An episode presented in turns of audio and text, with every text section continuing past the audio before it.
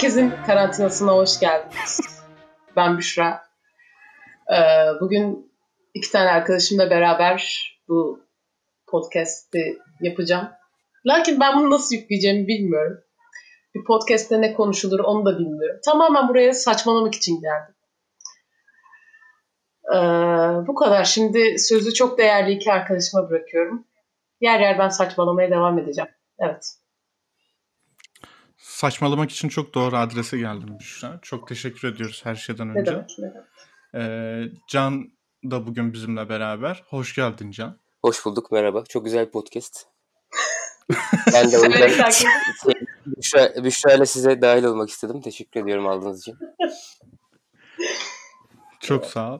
Ee, herkesin karantinası e, podcastinin bir diğer saçma sapan bölümüyle hep beraber başlayacağız. Şimdi e, Can'ın çok güzel bir sorusu var. Evet. E, fakat Can'ın sorusundan önce bugün bizim podcast'imizi açan, ele geçirmeye cüret eden e, arkadaşımızı e, tanıtayım. Kendisi bir sinefil. E, sinefil nedir Büşra? Sinefil öncelikle ben değildir. ee, ya, ya sinefil sanırım bir şekilde izlediği filmi anlamlandırmak için elinden gelen bütün çabayı gösteren e, bir film izleme disiplini oturtabilmiş bir insandır. E, ben Allah ya, Allah, çok şaşırdım. Evet, hiç aklınıza gelmezdi. E, yani ben bir sinefil olduğumu düşünmüyorum ama bu yolda emin adımlarla ilerlediğimi düşünüyorum. Yani en azından artık şu muhabbeti yapmıyorum. İşte bir filmi seviyorum ya da bir filmi sevmiyorum. Ya da bu film çok iyidir, bu filmi sevmeyen aptaldır gibi açıklamaları sadece yakın arkadaşlarım yapıyorum. Bunu eğer bir mecrada bu derdimi anlatmak istiyorsam neden sevdiğimi ve sevmediğimi temellendirmeye çalışıyorum. Sinefil aslında tam olarak neden sevdiğini ya da sevmediğini temellendirmeye çalışan kişiye denir gibime geliyor. Doğru mu hocam? Siz de bir sinefil olarak katılabilirsiniz. Allah Allah. Ya bu e, ben bir sinefil asla değilim. E, ben şöyle zannediyordum hep bugüne kadar. E, sinefil e, film izlemenin veya işte sinema filmi izlemenin çıkarmış kişiye denirmiş gibi geliyordu bana. Hani böyle ayarsızca sürekli her gün her saat böyle hani bazı tipler vardır ya her altı izlemiş. Evet. İşte ne bileyim böyle Hint sinemasından tut da e, Nollywood'a, Nijerya'ya kadar böyle gitmiş. E, her bir film hakkında fikri olan tiplere deniyormuş gibi geldi. Senin söylediğin şey bayağı pozitif bir şeymiş aslında. Sinefillik güzelmiş. Beğendim ben bunu. Ya aslında benimkisi olması gereken gibi gelmiyor mu kulağa? Yani benim için öyle. Çünkü ben o dediğin her şeyi izleyen tipe biraz uyuz oluyorum. Yani bu şey gibi ya marketten gidip her şeyi yemek gibi bir şey. Ama bunu hani sistemli bir şekilde alırsan hem mesela ekonomini kontrol edebilirsin. Hem mideni kontrol edebilirsin. Hem yeteneklerini geliştirebilirsin. Hangi yemeği neyle nasıl yapacağım falan. Ama senin dediğin tabirdeki sinefil sanki sağlı sollu ne varsa eve gelip alıp hiçbir şey de yapmayan biri gibi geliyor bana. Aynen bana öyle geliyordu hep ama evet yanılıyorum sanırım. Ee, neyse Can istersen sen sorunu sorarak başla. Hadi bakalım. Ee, saçmalamaya başlayalım. Olur başlayalım. Ee, bugünkü çekin sorusunu şöyle düşündüm. Ee, sürekli yani tekrar tekrar geri dönüp izlediğiniz film hangisi? Ya da film serisi? Benim tekrar tekrar dönüp izlediğim birkaç tane film var ama en çok izlediğim artık yani cılkını çıkarttığım Scorsese'nin Goodfellas herhalde sıkı dostlar.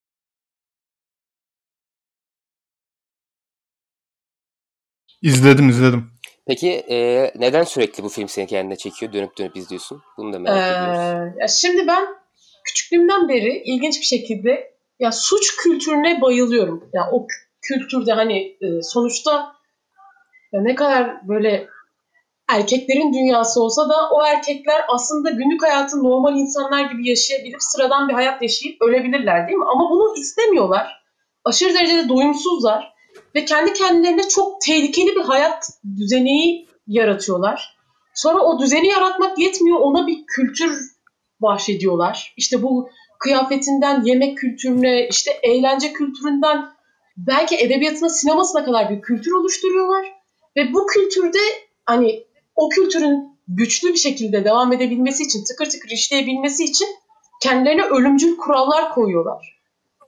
Bu bana inanılmaz geliyor. Yani hı hı. böyle bir şeyi insan neden yapar? Yani insan neden kendisinin her an tehlikede olacağı bir tehlikeli ortam yaratır ve buna adapte olmak için her şeyini verir. Yani mesela Goodfellas'ın açılışı der yani hep bir gangster olmak istemiştim. Neden yani neden? Ve eğer o kültürün içinde düzgün bir şekilde hareket edebilirseniz yani çok iyi bir uyuşturucu etkisi gibi bir hayat yaşıyorsunuz. İnanılmaz şaşalı, paranın işte gırla aktığı bir hayat. Ama eğer o şeyin içinde, düzeneğin içinde artık yani bir şeyleri yanlış yapıp batmaya başlarsanız o zaman da inanılmaz iyi bir uyuşturucunun inanılmaz bir düşüşünü yaşıyor gibi bir şey oluyor. Yani insan kendine neden bunu yapar? Yine aynı soruyu soruyorum. O yüzden çok etkileniyorum Goodfellas'tan. Burada birçok neden olabilir. Yani işin böyle sosyolojik analizine falan hı hı. girecek e, cüret yok bende ama şunu söyleyebilirim. E, Can biliyordur. Daha önce bahsetmiştim ona. Ben daha önce böyle mafyalarla ilgili bir ödev yapmıştım üniversitede okurken. Ee, ve böyle mafya tarihine böyle girmiştim. Bayağı bir şey okumuştum o zaman. Ve anladığım kadarıyla şöyle bir durum var. Şimdi e, o Sicilya mafyasından e, doğan bir şey. Amerika'daki İtalyan mafyası da. Ve e, Sicilya'daki mafya aslında devletin kendisi neredeyse. Yani o toplumdaki bütün meşruiyet kaynağı oraya dayanıyor. Yani bir adalet tesis edilecekse bunu mafya yapıyor. Ee, işte gelirler dağıtılacaksa yine mafya yapıyor. Görevler tevdi edilecekse yine mafya yapıyor. New York'a gelindiğinde de bu işte İtalyanların yaşadığı o e, gettolarda yine aynı şekilde aslında adalet yine mafya tarafından tesis ediliyor ve orada yetişen herkes aslında bir nevi e, en büyük güç, en büyük e, meşruiyet kaynağı olarak yine mafyayı görüyor. Bana sanki ondan dolayı geliyor biraz da. Yani orada yetişip büyüyen bir erkek öyle veya böyle mafyaya veya o, o örgüte özenerek büyüyordur diye tahmin ediyorum. E bir diğer taraftan da tabii yani o örgüte dahil olduğun zaman elde edeceğin güç, karizma, prestij e hepsi bence çok çekici şeyler ve hatta belki de tırnak içerisinde yani ölmeye değer şeyler yani. Evet. Acaba ben de böyle bir ortamın içinde doğmuş, doğmuş olsaydım ben de ilk yani benim de en çok istediğim şey mafya olmak, gangster olmak olur muydu? Sonra sonuç olarak olurdu diye düşünüyorum. Çünkü aslında gangsterler, mafyalar da aile şirketinde aslında. Sadece şey biraz böyle yani Muhammed'in yazısına da ithafen. Aile şirketleri illegal işler yapınca mafya oluyor. Legal işler yapınca normal şirketler oluyor yani. Koç Holding, Sabancı'dan evet. farkı. Mafyanın evet. illegal işler yapıyor aslında bir yerde yani. O yüzden neden olmasın diyorum bir yandan da. Hani bir kültür oluşturulmuş ya e, içeride. O kültürün e, aslında çok e, nasıl derler güzel bir tarafı da var. Çünkü e, mafyanın elinde bulundurduğu şey çok kontrolsüz bir güç hı hı. olabiliyor ki olduğu çok zamanlar olmuş. E, eğer güç kontrolsüzleşirse kendilerine de zarar veriyor. İşte mesela e, İtalya'dakinin de öyle, New York'takinin de öyle kendince belirledikleri 10 emir var. İşte e, aynı işte o e, şey Musevi inancındaki gibi veya işte e, adını unuttum ya. Neyse. E, bildiğiniz 10 emirleri var. Bu 10 emirin içerisinde işte e, aile hayatını düzenlemeye kadar mesela işte e, mafya örgüt içerisinde bulunan kişilerin e, diğer ailelerin e, üyeleriyle nasıl konuşacağı, nasıl iletişime geçeceği veya diğer ailelerdeki insanlarla nasıl tanışacağına kadar böyle çok ayrıntılı bir e, şey kurallar silsilesi var. Evet ve on emirle farkındaysan yani baya baya dine öykünen bir şey yani bu kültür. Çok acayip geliyor bana. Ee, bir de ben Goodfellas'ı şu yüzden çok seviyorum.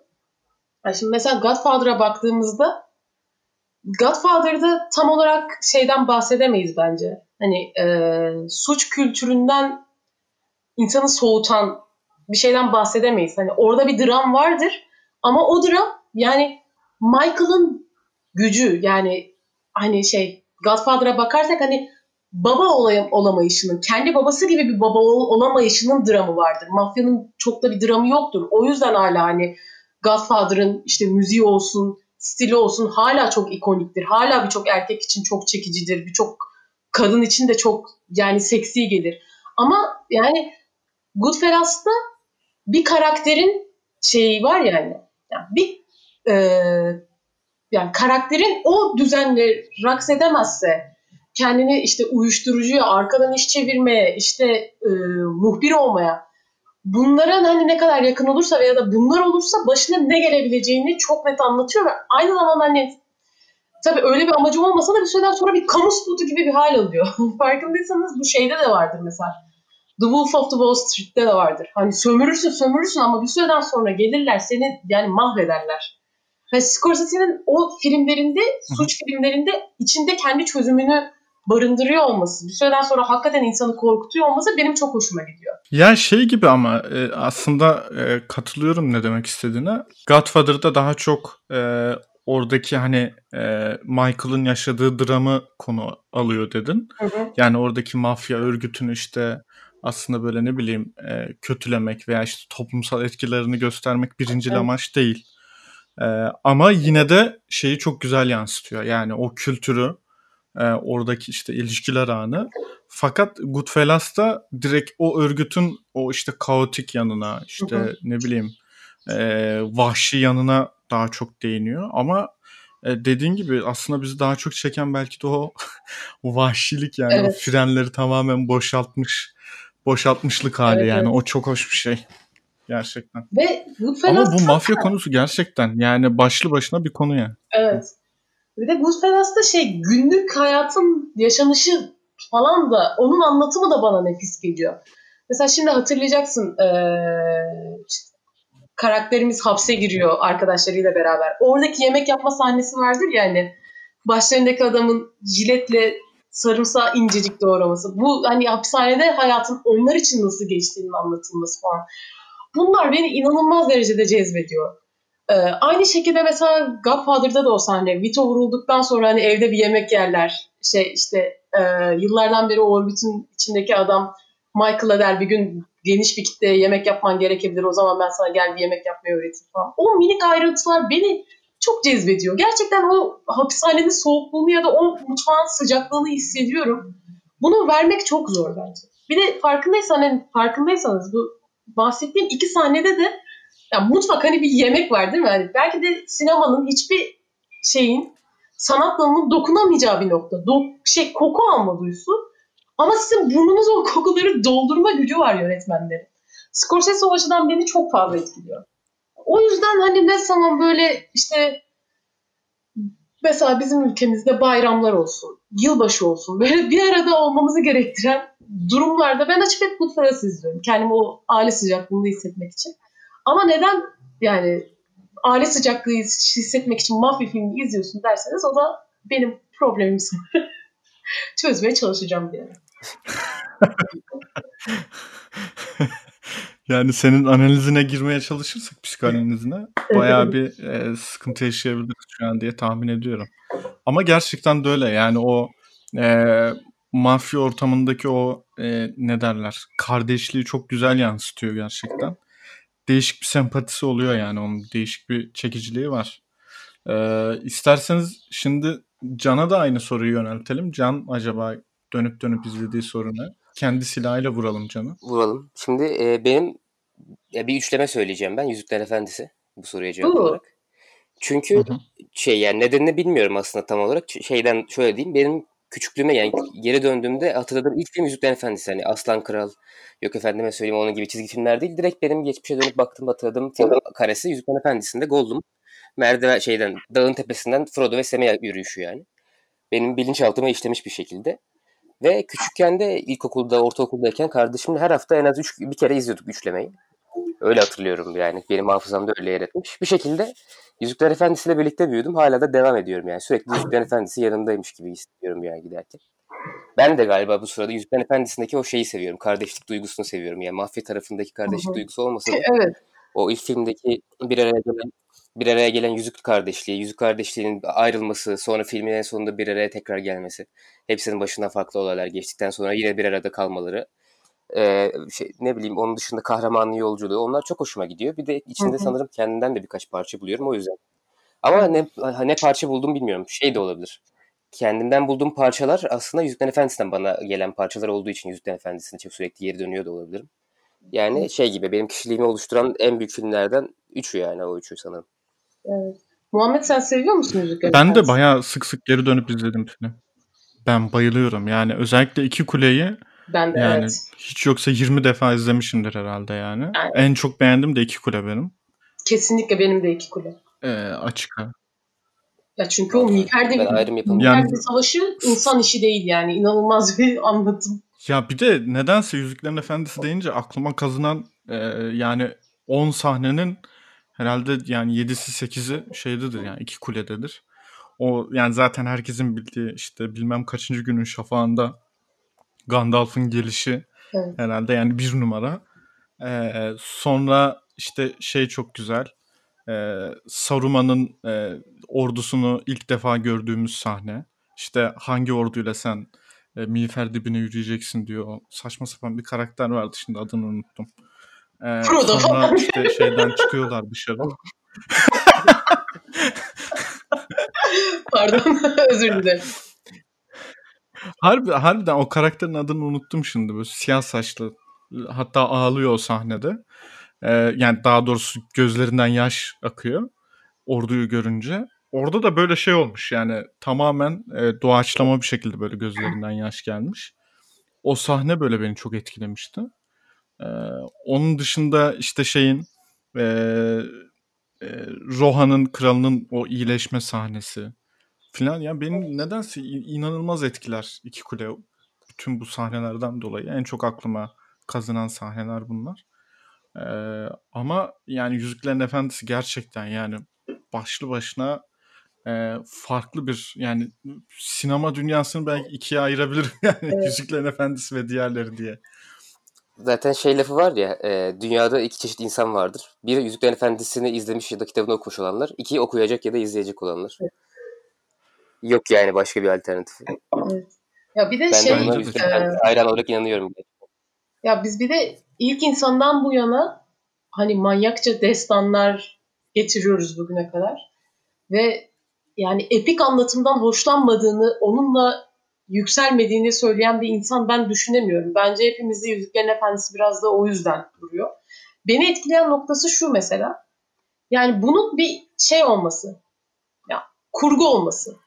Bu kadar iyi işleyen bir destanın işte bu kadar iyi işte halkların, karakterlerin, dillerin bu kadar güçlü bir şekilde tıkır tıkır işleyebiliyor olması kendi içinde. Benim için çok acayip yani. Bir de ben şeyden çok hoşlanıyorum. İşte Can'ın da dediği gibi yani Frodo ve Gollum. Hani tam Frodo'nun olmaktan korktuğu şey. Hani o yolda ilerlediği şey. Tam şey yani hani Jung'un da söylediklerine göre hani bir gölge arketipimiz vardır ya. Olmaktan en çok korktuğumuz ama bizim parçamız olan kabullenmemiz gereken şey. Yani Frodo ile Gollum onu çok güçlü bir şekilde veriyor. Ben o yüzden yani hayranım kitabın içindeki işleyişe. Çok güzel ya. Gerçekten çok güzel. Gollum'la Smeagol peki nasıl ayrışıyor? O, o, o da aslında benzer bir şey değil mi? Evet. Evet evet. İç içe geçmiş bir şey gibi. Çok acayip. Ama onun- senin dediğinin üzerine pek düşünmedim. Ben hep Frodo ile Gollum ayrımı üzerine düşünüyorum nedense. E, bu arada bir de yani hiçbir anlatıda sen kadar vefakar biri yok diye düşünüyorum ben. Yazık yavruma ben kıyamıyorum ya. Bu kadar bu kadar emektar, bu kadar Şey- geri zekalı arkadaşına rağmen. Evet. Müthiş. Bu sırada benim için Sam ya Yüzüklerin Efendisi'ndeki en baştaki kahramandır yani. Kim ne derse desin benim en çok Evet. sevdiğim e, kahraman Sam. Küçükken şeydi Gandalf, Legolas falandı ama sonra bir baktım ben en çok Sam'i seviyorum. Sam olmasa Yüzüklerin Efendisi benim için çok farklı olurmuş yani. Neden beni Evet. kendisine çekiyor bilmiyorum ama Sam yani. Ya ben e, Sam'i sevmiyorum. E, neden sevmediğimi de söyleyeyim. O Sam'de şöyle bir tavır var. Yani sanki dünyayı e, ben kurtaracağım. İşte hani böyle sürekli yüksek motivasyonda. İşte Frodo'ya sürekli destek oluyor. İşte hiç böyle bir yılgınlık yaşamıyor. Ya sen kimsin yani dünyayı kurtaracaksın? Ha, tamam kurtarmış olabilirsin o ayrı da. hani baştan bu kibir nedir arkadaş? Böyle bir gizli bir kibri var. Ona ben sinir oluyorum. Şimdi büyük ihtimal e, bir saldırıya uğrayabilirim Ay bundan yok dolayı ama ama bana da Sem'in o böyle çok güçlü psikolojisine falan uyuz oluyorum yani. Yo bence ki ama kibir değil o ki yani. Kibir diye adlandırmazdım ben onu. Ya ben de onu Ne diye adlandırırdın? Hobbit coşkusu diye adlandırırdım ben. Ya hayat ne olursa olsun özünde bir hobbitsin ve mutlu olmak için saçma sapan bahaneler arıyorsun. Yani sen de öyle görüyordun muhtemelen. Arkadaşınla güzel bir yürüyüşe çıktı falan diye görüyordun. yani kibir değil bence o. Ya Dediğim ben gibi o salaklığı yani. Yok devam et. Ben Sam'in o şeyin yani ta- tavrını biraz şey gibi görüyorum. Sam aslında Frodo'nun yeminin şövalyesi ve ona körce bir sadakat yemin etmiş. O yüzden bir şey her türlü Frodo'yu kurtarması gerekiyor. Frodo'nun kurtulması için de dünyanın kurtulması gerekiyor. Yüzün gitmesi gerekiyor. O yüzden adam yapacak bir şey yok yani. Ölüme kadar gidecek yani. O yüzden keyfiyle Frodo'nun yanında gidiyor yani mutlu mutlu. Abi niye sadakat yemini ediyor? Böyle bir yani niye sadık olursun yani böyle bir şeye? Frodo kim ya? Ya ona, Evet. ona katılıyorum. Frodo kim konusu biraz sıkıntılı bir konu ama Sam Frodo'yu sevmiş yani. Ama şey şöyle yok. düşün. Ya en yakın arkadaşın. Gerçekten en yakın arkadaşın. Ya mesela ben bunu en yakın arkadaşım için yapar mıyım diye düşünüyorum. Yaparım. Niye yapmayayım? Allah Allah. Yaparım canım. Niye yapmayayım? Ya bir de Valla denen denemeden o. bilemezsin yani. Ya şeyden bir de eminsin bildiğimiz yani. kadarıyla senin Heh. Pardon. Frodo'dan başka kimsesi yok senin bildiğimiz kadarıyla. Şey, filmin ve kitabın sonunda evleniyor. Çocukları oluyor ama ondan önce Frodo var. Frodo da gitsek o kalacak yani. Evet. Evet. Ee, Ya bilmiyorum ben e, Sem'e olan gıcıklığım e, öncelere dayanır hep. E, bir, bir şeyim vardır yani dediğim gibi böyle bir e, tam sempatik gözükür ama e, o güçlü psikolojisi sürekli böyle destek olması falan böyle, bilmiyorum ya. E, kıskandığım içindir belki de. Bak bana şey çok acayip geliyor. Hani bu e, Yüzüklerin Efendisi'nin bir normal versiyonu var bir de Director's Cut versiyonu var ya. E, şimdi Peter Jackson tam bir konvansiyonel sinema anlatıcısı. Yani her şey klasik anlatıya göre tıkır tıkır işliyor. Sinemanın da e, klasik anlatısında şey vardır ya ilk başta ana karakter gözükür ondan sonra diğer önemli karakterler gözükmeye başlar. Normal versiyonda ilk Gandalf gözüküyor ondan sonra. Frodo gözüküyor ama Director's Cut versiyonunda mesela ilk Gandalf gözükür ikincisinde Sam gözükür. Yani Peter Jackson da aslında canla benim tarafımı tutuyor gibi. Hani bakın beyler sen biraz daha önemli lütfen şimdi hakkını yemeyin falan gibisinden bir yol izliyor bence. Ben de katılıyorum kendisine. Sam daha. Hayda. O ayda.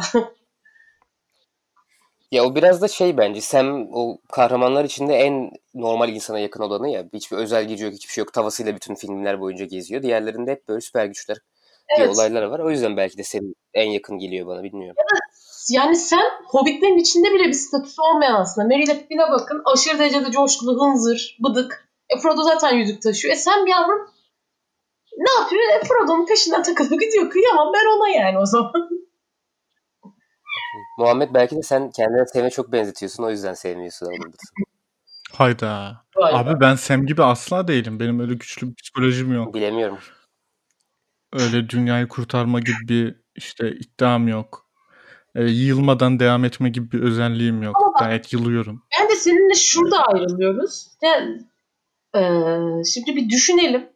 Sizce Sam'in amacı dünyayı kurtarmak mı, Frodo'yu ku- kurtarmak mı? Benim benim görüşüme göre bence onunkisi Frodo'yu yüzükten kurtarmak. O yüzden öyle bir motivasyon var bence. Yoksa ben, ben, ben mesela Sam olsam bana ne dünyadan yani. Ben arkadaşımı düşünüyorum. Ben de ne biçim bir insanım yani gerçekten. Çok yanlış bir kişiyi aldım. Arka arkaya skandal açıklamalar tamamen katılıyorum. Bence bu skandal açıklaman gayet doğruydu. Çünkü zaten Sam'in dünyayla hiçbir alakası yoktu. Bilmiyordu dünya diye bir şey olduğunu zaten. Şairdi onun için her bütün dünya. Sonra Frodo şairden ayrılınca dünyası gidiyordu yani. Şairden ayrılıyordu. Öyle olunca adam da peşinden gitti yani. Neyse bunu bence daha fazla uzatmayalım çünkü bayağı gidiyor. Bu, so- bu soruyu Muhammed'e de yöneltip çekini kapatalım bence. Benim geri dönüp e, sürekli izlediğim film e, tabii ki de The Big Lebowski'dir.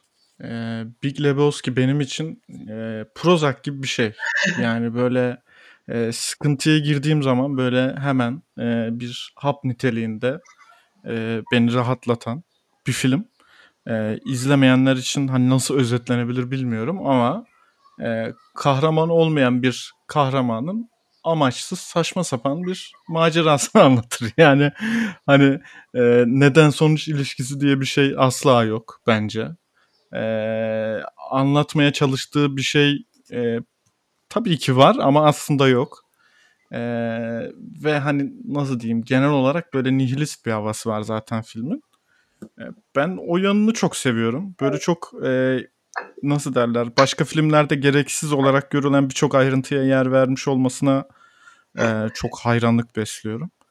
E, işte mesela şey yani karakterde özellikle bu tarz şeyler çok güzel. E, The Dude, e, Lebowski dediğimiz karakterde işte e, mesela bowling oynarlar. Bowling en önemli verdikleri hobi.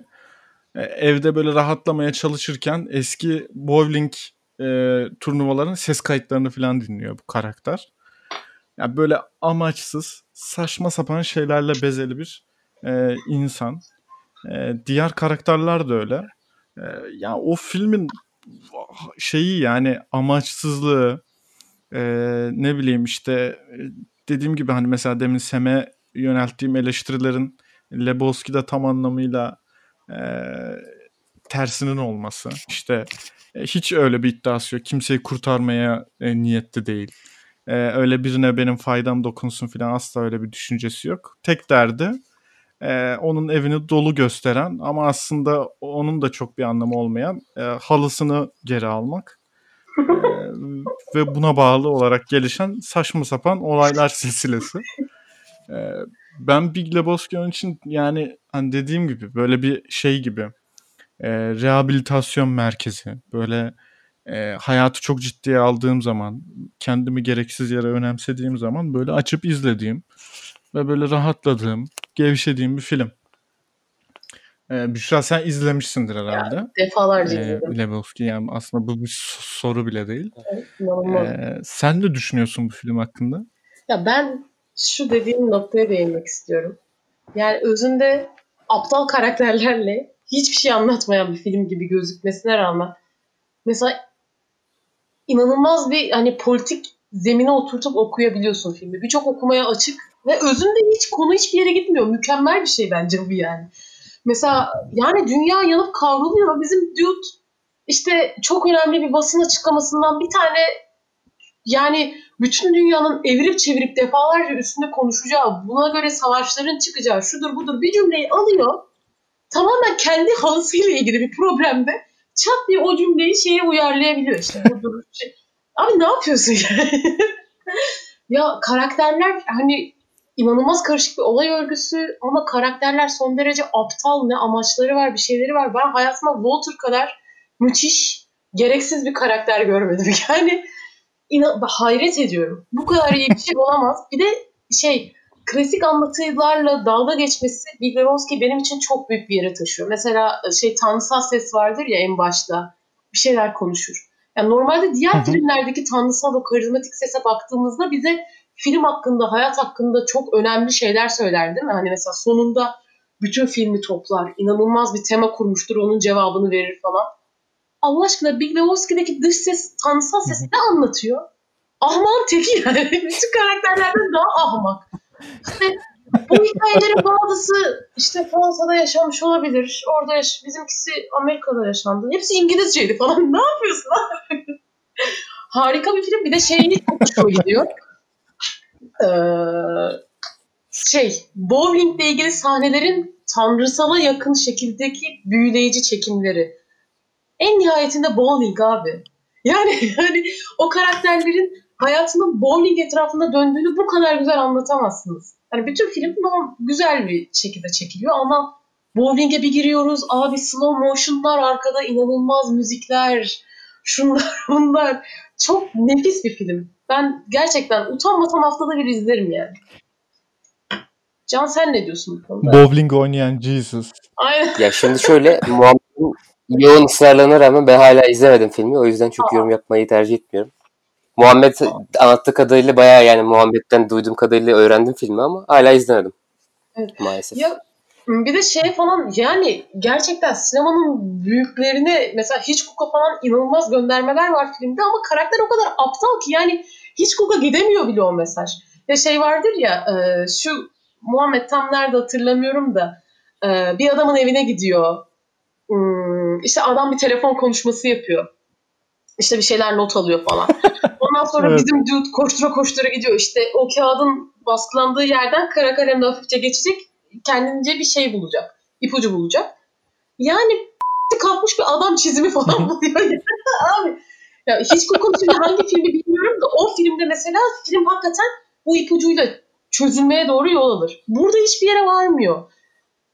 Ay, harika ya gerçekten ben zaten Koyan kardeşler benim için yani sinemanın nedir'in şeyine sorusuna birkaç tane yönetmenle cevap verebilirim. Onlardan biri Koyan kardeşlerdir. Bu da zaten inanılmaz bir film.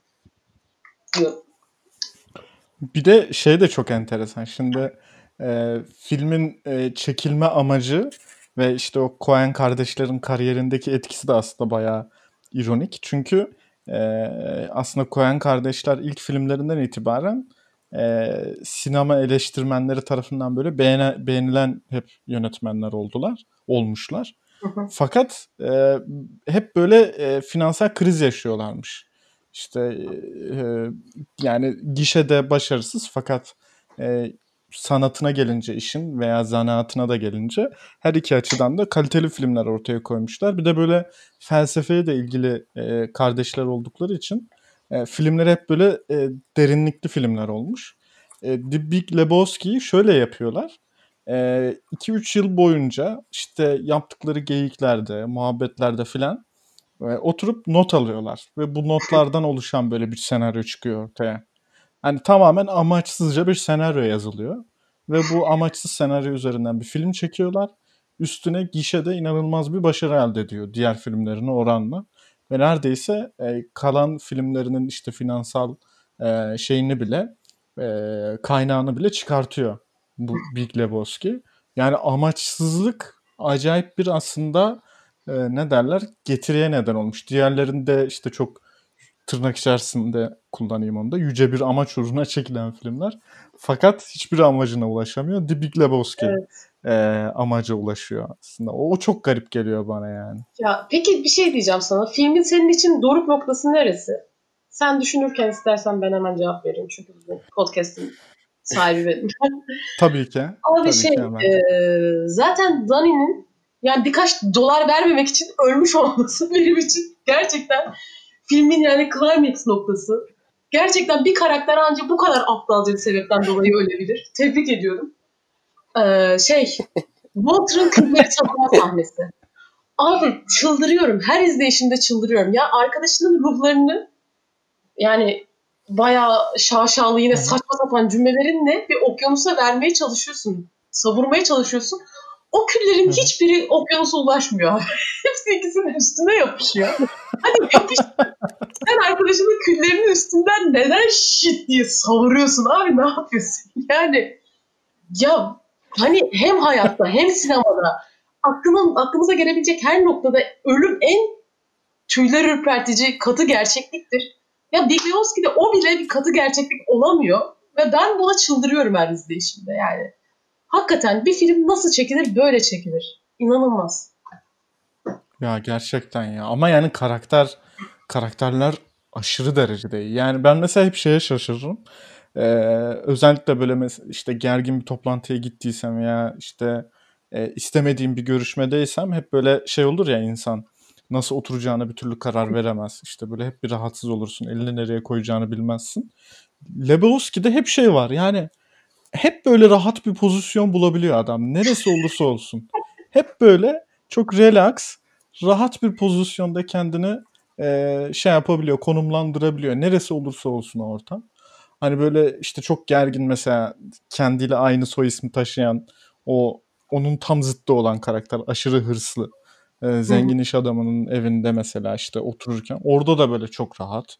İşte de- dediğin gibi o yapımcının evine gittiği zamanki oturuşu da çok rahat. Her yerde hemen kendine bir içki koyar. Böyle hemen içmeye başlar. Ya kaçırıldığı Ya zaman bile çok beni rahat. acayip şey yapıyor. Evet. İlk sahnesinde zaten anlıyorsun. Hani Yani düşünür yani kaçırıldım şu an bir arabaya zorla sokuldum. Adama tekrar içkim döküldü falan. Hani ya ne yapıyorsun Allah aşkına? Gerçekten nefis. Peki size ilginç bir bilgi verebilir miyim? Doğruluğunu emin olmamakla birlikte. Ki. Lebowski'nin ikincisi çıkıyor desem inanır mısınız bana? Sanırım e, ilk öyle bir dedikoduyu duydum ben de daha önce. Yani hiçbir fikrim yok. Şu an bir baktım. İnternette bir Big Dovers yazayım siz konuşurken dedim. Direkt ikinci filmi çıktı. Hiç fikrim yok yani ne olacağıyla ilgili ama. Allah Allah. Bayağı şey fragman falan çıkmış yani. Fragmanlar genelde bu aralar yalan oluyor da. Başka insanlar yapıyor. Bilmiyorum belki de gerçekten çıkıyordu. Bizi konuk ettiğin için çok teşekkür ederiz Büşra. Ne demek ne demek. Bundan sonra da bizi konuk edersen çok mutlu oluruz. Yani Ee, bir beraber saçmalarız. Bittim gözün aydın. Bittim helal. Çıktık değil mi? Bitti.